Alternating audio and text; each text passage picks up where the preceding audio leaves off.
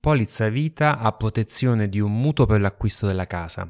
Perché le banche ce la propongono così spesso e a cosa serve esattamente? Possiamo recedere dalla polizza e farci restituire il premio non goduto? Tutto questo e i consigli per evitare sorprese e fregature nello stipulare una polizza vita a garanzia del mutuo nella puntata di oggi. Io sono Michele Vitale e questo è il podcast Basta Bollette.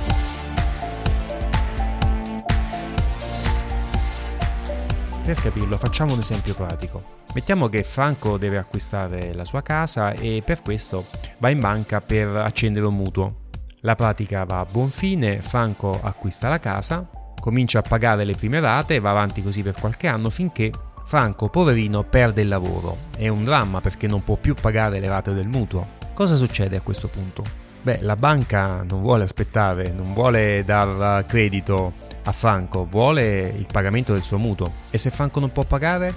La casa viene sempre ipotecata quando si accende un mutuo, quindi l'azione più naturale che la banca può fare per tutelare i suoi interessi è procedere ad azione esecutiva per pignorare l'immobile ipotecato, quindi diventare proprietaria della casa eh, e poi venderla all'asta per recuperare il denaro necessario per ripagare il mutuo acceso da Franco. Ebbene, per evitare tutto ciò, Franco può accendere insieme al mutuo una polizza assicurativa che si chiama CPI, CPI oppure polizza vita, che è destinata proprio a proteggere il pagamento delle rate del mutuo da eventi straordinari come quello della perdita del lavoro o altri molto peggiori che adesso vi dirò tra un attimo. Quindi è uno strumento tutto sommato positivo e che ci può essere molto utile in casi di necessità, ma che presenta molte insidie.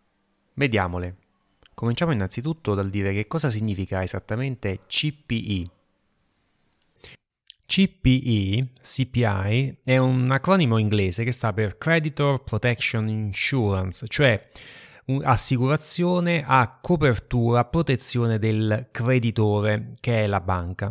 Eh sì, perché polizza vita, benché sia questo il termine che viene solitamente proposto e col, con la quale questa polizza viene descritto da, dalla banca, dal funzionario che, che, la propone insieme al mutuo, eh, dicevo, polizza vita non è il termine forse più indicato perché non esprime esattamente il concetto alla base di questa polizza. Se leggiamo polizza vita, infatti, siamo naturalmente portati a pensare che sia un'assicurazione a copertura nostra, eh, a copertura di eventi che possono riguardare, fatti importanti che possono riguardare la nostra vita e che quindi tutelano noi.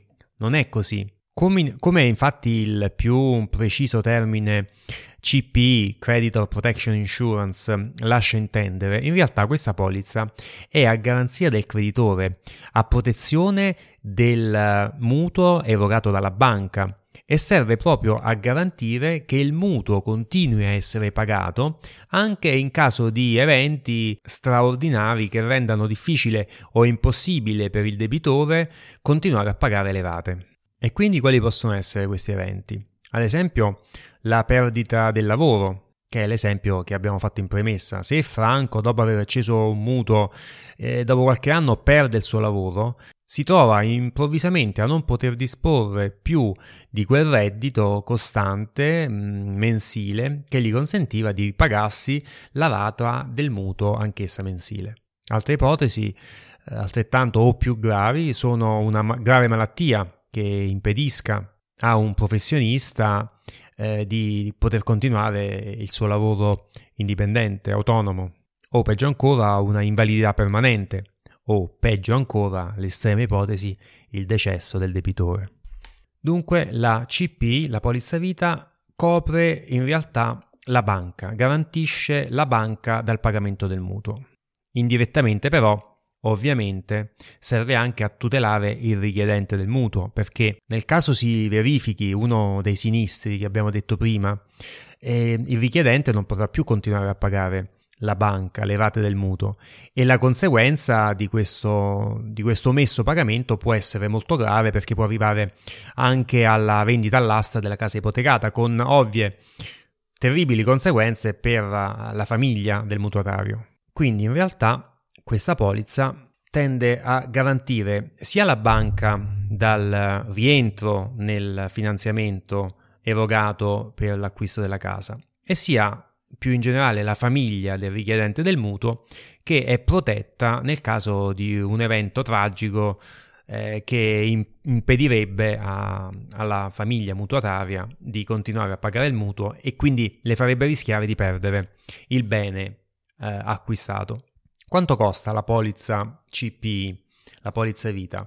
Dipende dal tipo di polizza acquistata. In genere si parte da un 2% dell'importo erogato per il mutuo per una semplice protezione vita e quindi su un, diciamo, un prestito di 100.000 euro il um, 2.000 euro costerà una polizza vita volta a garantire l'evento decesso del mutuatario. In altri casi più completi, di protezione più completa, la polizza vita costa molto di più e può arrivare a costare anche intorno al 10% dell'importo erogato, quindi per 100.000 euro un importo totale di, 12, di 10.000 euro. Un problema della polizza vita è che questi importi, che come abbiamo visto possono arrivare a delle cifre anche considerevoli, sono pagate quasi sempre con, attraverso un premio unico e anticipatamente. Che significa?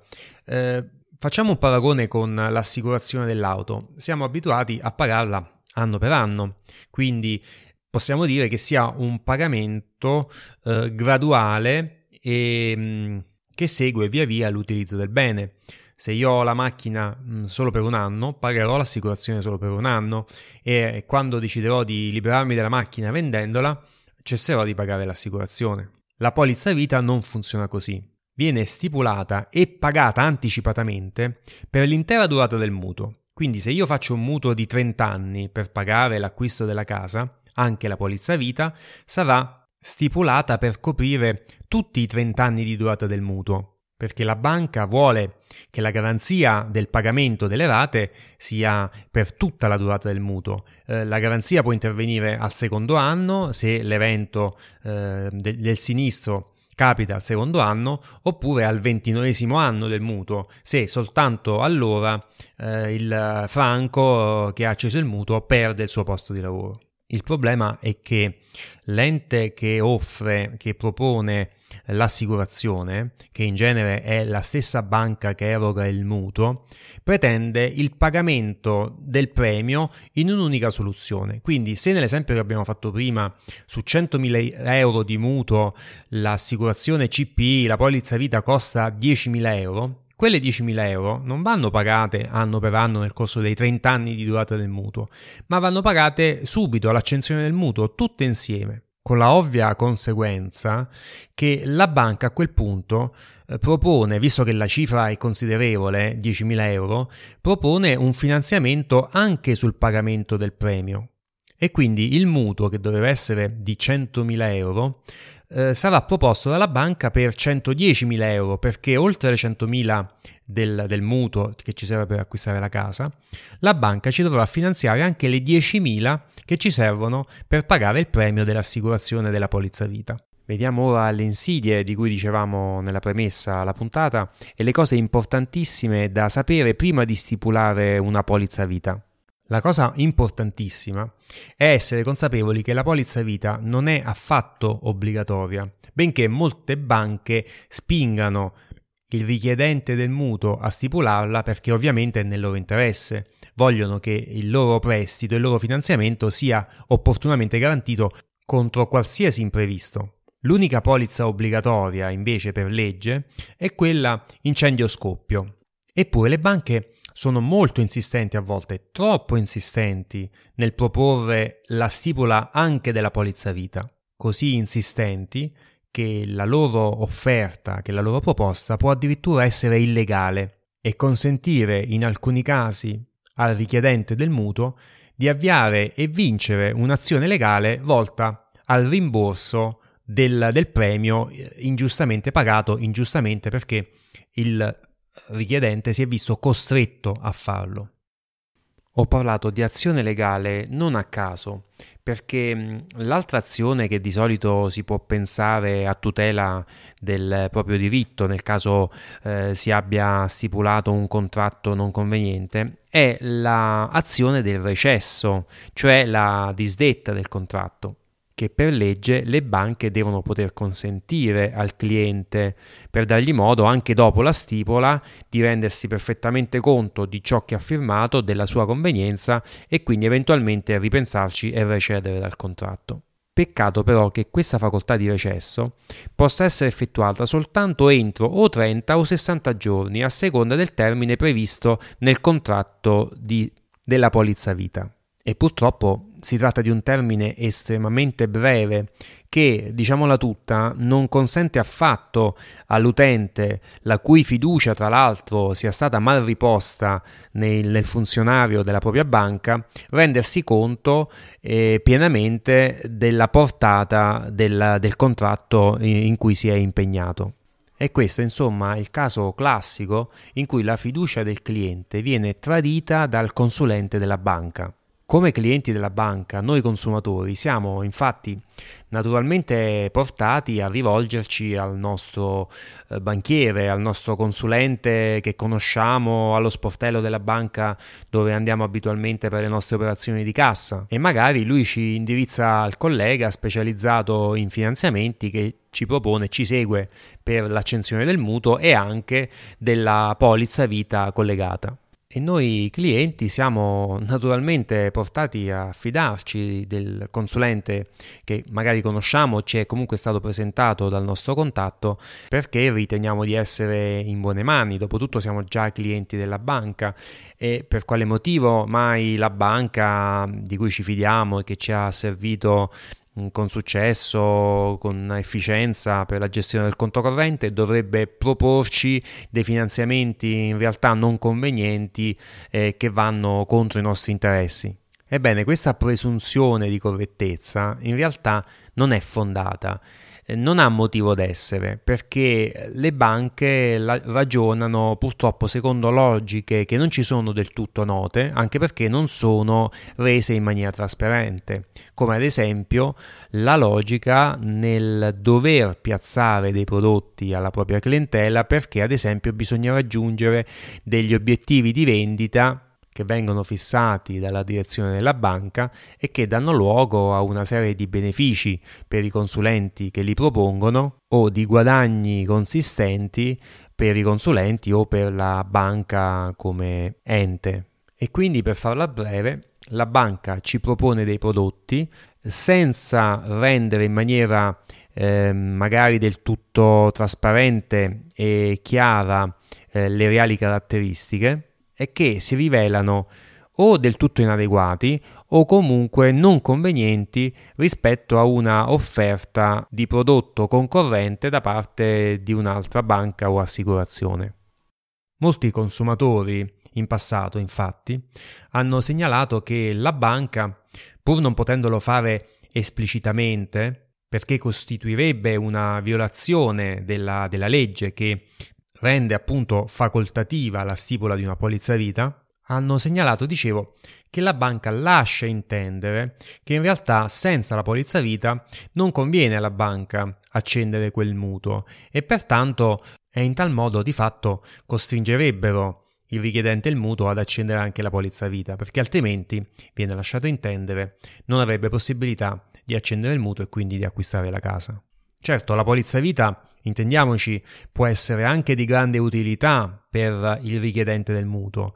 Eh, il mutuo è un impegno che dura a volte 25 o 30 anni e tanti sono gli eventi che possono accadere nella vita di un soggetto lavoratore eh, un, durante un periodo di tempo così lungo. Quindi chiunque si appresta a stipulare un mutuo deve seriamente e attentamente valutare come tutelare al meglio la sua famiglia e la casa che si appresta ad acquistare. Questo è vero, però è altrettanto vero che non ci possiamo sentire costretti dalla banca ad acquistare la polizza, perché se così è, probabilmente quella polizza ha delle condizioni non molto favorevoli e che possono essere eh, agevolmente migliorate semplicemente rivolgendosi ad altre compagnie assicurative dalle quali si potrà spuntare un prezzo del, del premio eh, di gran lunga più vantaggioso. Pensate che il, la provvigione che alcune banche percepiscono per la vendita della, del prodotto polizza vita può arrivare in alcuni casi addirittura al 45% del costo del premio unico. Ed è esattamente quello che è successo a un nostro assistito che abbiamo seguito recentemente per un problema proprio di rimborso del premio pagato per la polizza vita. Il cliente infatti ha acceso un mutuo parecchi anni fa e la banca con questo, questa asimmetria contrattuale, questo eh, squilibrio nel potere eh, contrattuale eh, ha imposto al, al, nostro cliente di accendere la polizza vita alle condizioni eh, che riteneva più favorevoli per lei evidentemente. Di questa cosa il nostro cliente se ne è reso conto nel tempo successivamente e rivolgendosi a noi è riuscito con successo attraverso un ricorso all'arbitro bancario e finanziario a vedersi sostanzialmente rimborsato l'intero, l'intero premio assicurativo eh, pagato, come se di fatto non avesse mai stipulato quella polizza assicurativa. Il cliente infatti ha effettuato una surroga del mutuo, quindi ha, ha fatto un'operazione con la quale il mutuo con la vecchia banca si è estinto ed è stato riacceso per l'importo residuo con una banca nuova che gli ha offerto delle condizioni migliori e quindi la polizza assicurativa stipulata per garantire la prima banca, eh, suo, la sua funzione è venuta meno eh, e quindi è stata, è stata eh, estinta anche quella. Ebbene, eh, il cliente con il nostro aiuto è riuscito a farsi rimborsare la quota di premio pagata per la copertura assicurativa che non avrebbe dovuto stipulare, che non avrebbe stipulato se si fosse trovato in una condizione di equilibrio contrattuale in cui avrebbe liberamente scelto la se eh, innanzitutto stipulare o meno la polizza vita e con quale banca, con quale compagnia assicurativa farlo scegliendo quella a lui eh, più congeniale, per lui più conveniente. Hai dubbi, domande sui mutui e sulle polizze vita abbinate? Eh, chiedile mm, collegandoti sul sito bastabollette.it e seguendo i link eh, nelle note dell'episodio.